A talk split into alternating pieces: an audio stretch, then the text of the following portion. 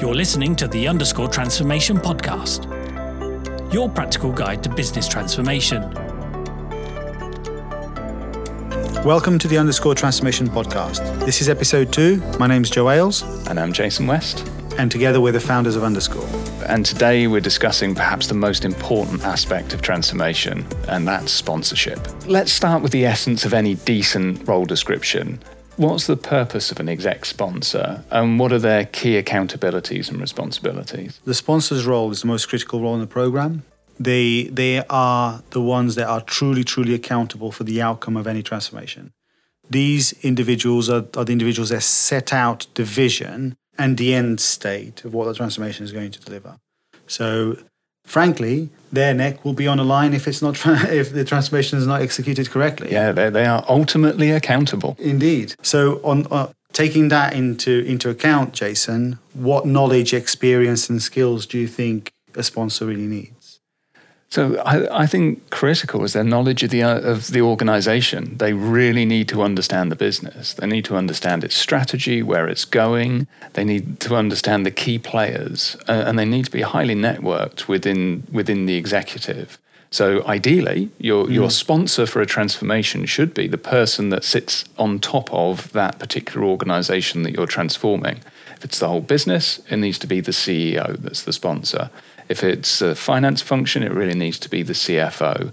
Perhaps if you're transforming finance and HR together, uh, there may be a COO, if, if that kind of makes sense in your reporting structure. Um, now, in terms of, of their experience, ideally you'd really want somebody that has experience of, of uh, sponsoring and leading a transformation.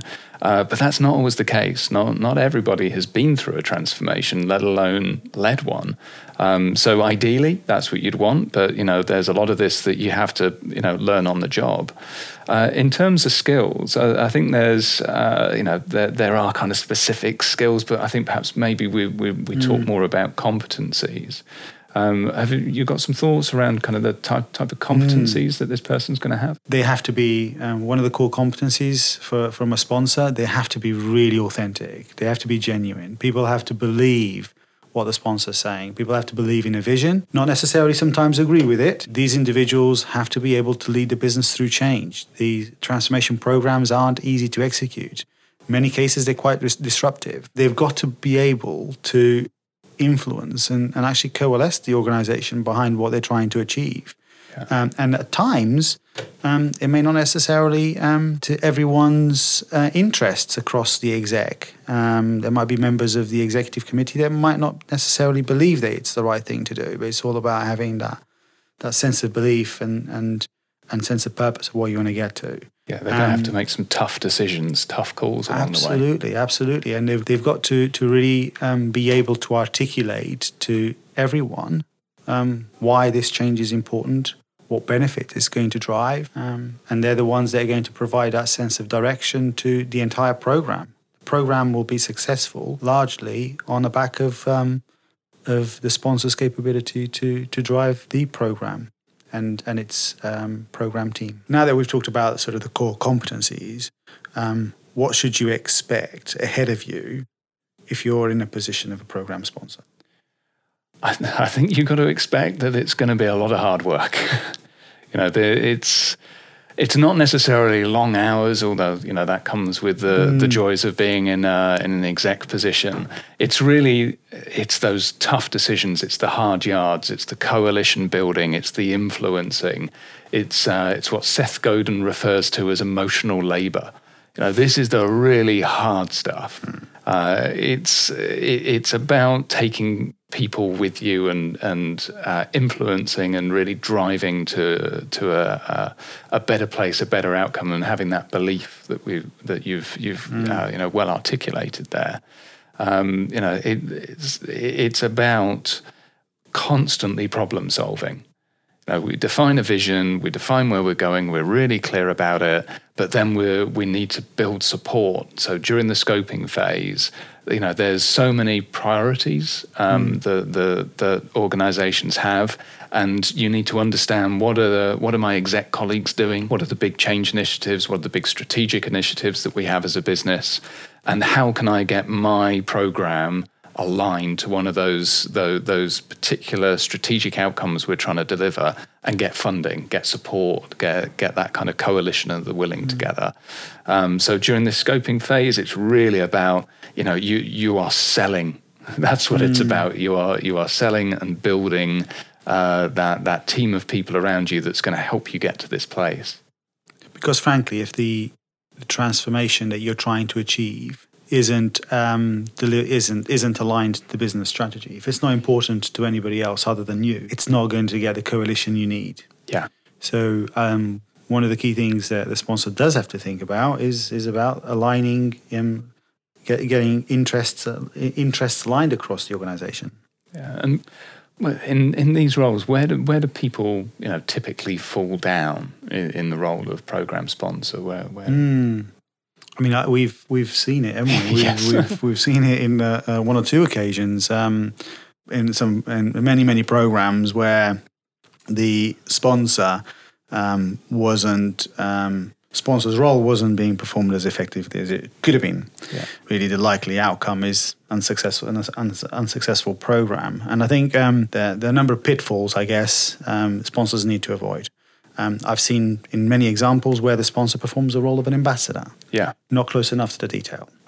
Um, and if you're not close enough to the detail, uh, you're not really able to sort of influence and drive the right design decisions yeah. uh, in, in the program. You're not able to really direct the program. And more importantly, actually, you're not able to influence a stakeholder group that you need to influence. I've also seen programs where the sponsor isn't necessarily the one that's ultimately accountable for, yes. yeah. for, um, for the result. Yeah. Um, so they've not got that vested interest i.e., their career isn't necessarily at stake if the program's successful or not. Yeah, so the sponsor's delegated the role of sponsor to somebody that reports to them. Yes. Yeah. Um, or, or actually, the, the, the sponsor isn't necessarily the one ultimately accountable for the effectiveness of the transformation. Yeah. Um, so maybe a CFO is a sponsor for an, a, a, a, people transformation program. Yes. Absolutely, where you got multiple functions, having one sponsor is is important, and maybe making the right choice between a, a finance sponsor or a, or a people sponsor, uh, or maybe to your point earlier, maybe you have a um, an external sponsor, a COO, or even a CEO, for instance, in, in, in some businesses. You're listening to the Underscore Transformation Podcast. This podcast is brought to you by Underscore, the transformation capability specialists. To find out more, visit underscore-group.com. I think we've also come across situations where there are two sponsors for a program. And yes. uh, obviously, the more people that are accountable, the uh, the less people are accountable. yes. Um, uh, I, I, don't think we've ever really seen it work. No. Um, sometimes during the scoping phase, whilst we're not really sure who is ultimately going to sponsor this program, having more than one sponsor is just about manageable. But crikey, when you get to implementation, if there's not one individual who is holding themselves to account and is being held to account by the mm. board for delivering the outcome, uh, I have no confidence in that mm. as, a, hmm. as a sensible governance it, structure. It just makes it difficult, doesn't it? If, if you've got two individuals that you've got to seek opinion from, unless those two individuals are absolutely joined at the hip and have, have got the exact same mindset and, and same, same sort of um, vision. Yes, yeah. Um, then perhaps it can be successful. But yeah, possibly. That doesn't often happen. So it's rare, isn't it? It is, yeah. So you you will have two individuals with two different sort of um, uh, interests uh, and ultimately ambitions and goals. Um, and there is a chance that the program team who's sitting beneath the sponsors will get two different sides of the story, and then it just creates confusion, havoc, causes delays to projects, uh, unhappy people, and um, the, the likely the likelihood of the program being successful is low.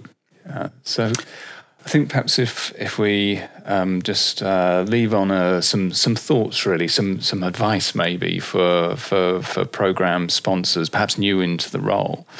I think there's there's a, a number of really critical points to to consider here, mm. and the first one is about how you resource your program and your project teams. Uh, and the first piece of advice is really resource those teams like your career depends on it because there's a very good chance that it does. Yes. And, and the way you go about resourcing those teams, the, the decisions you make about the external consultants you bring in, the roles on that program team that you're you're reserving for members of your permanent mm. um, operational team is critical. Those decisions, also where you're bringing in contractors.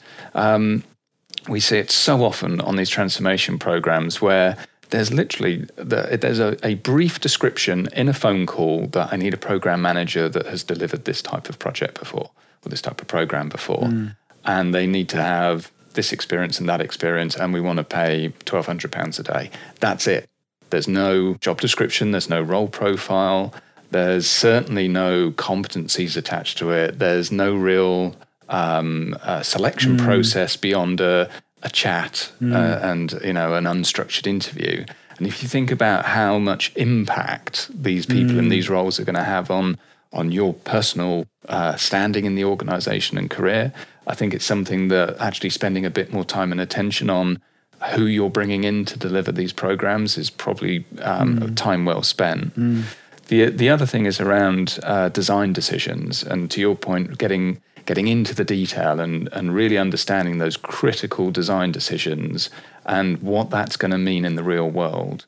So making sure that you're championing the experience of your users out there. So yeah. the customers of your service whether they're external customers or internal customers, the, the, the decisions that are being taken are yes going to deliver your business case and yes going to comply with your design principles that you lay out, but also that they're, they're going to have a positive impact on people that uh, are engaging in in uh, the the processes that, that you put in place, the systems and the the teams that are out there. Mm. The other thing is to be really mindful of risks and issues and really drill down into those areas of risk on a program and making sure that uh, if somebody's reporting something as an issue, that something is actually going wrong, they've got really meaningful mitigation plans in place to to deal with it. Uh, you know, just understanding the difference between a risk yeah, and an issue. Yeah, that, yes. That's kind of a good place to start. Right. Um, and it's surprising how many program sponsors they don't know what mm. the difference is. So, risk being something that hasn't happened yet, that's avoidable, that we could take steps and it won't become a problem. Uh, an issue is a problem that exists mm. and, and it is causing pain today. So, really important to kind of focus on those areas during um, uh, steering committee meetings and the like. Um, and also be utterly demanding within the program. So, of your program team and of your senior leadership team, be up utterly demanding the, uh, to get the best possible outcome for the business, for your team, for the, your customers that you serve. But temper that with absolutely championing your team to the wider business. Mm. You're going through change, things are going to get difficult. Business operation, you know, your day to day operations are, are going to get worse before they get mm. better. Really providing that air cover and that support and, and championing your team and the change is absolutely critical. But you can do both. You can be externally um, championing and defensive, but internally critical robust. and robust. Absolutely. Um, so yeah, they're they're the kind of the key takeaways I think for for me that you know if I could sit down with uh, mm. any sponsor and say you know Absolutely. before we begin, I'd really like to just cover these points and just mm. make sure we're, we're all aligned on this. So, we would love to hear your feedback. Perhaps you're a program sponsor and are looking, looking for some support, or maybe you're a program team tasked with delivering transformation uh, change, or even perhaps somebody who's exposed to uh, transformation. Please contact the show via our WhatsApp group or uh, via our website underscore hyphen group.com.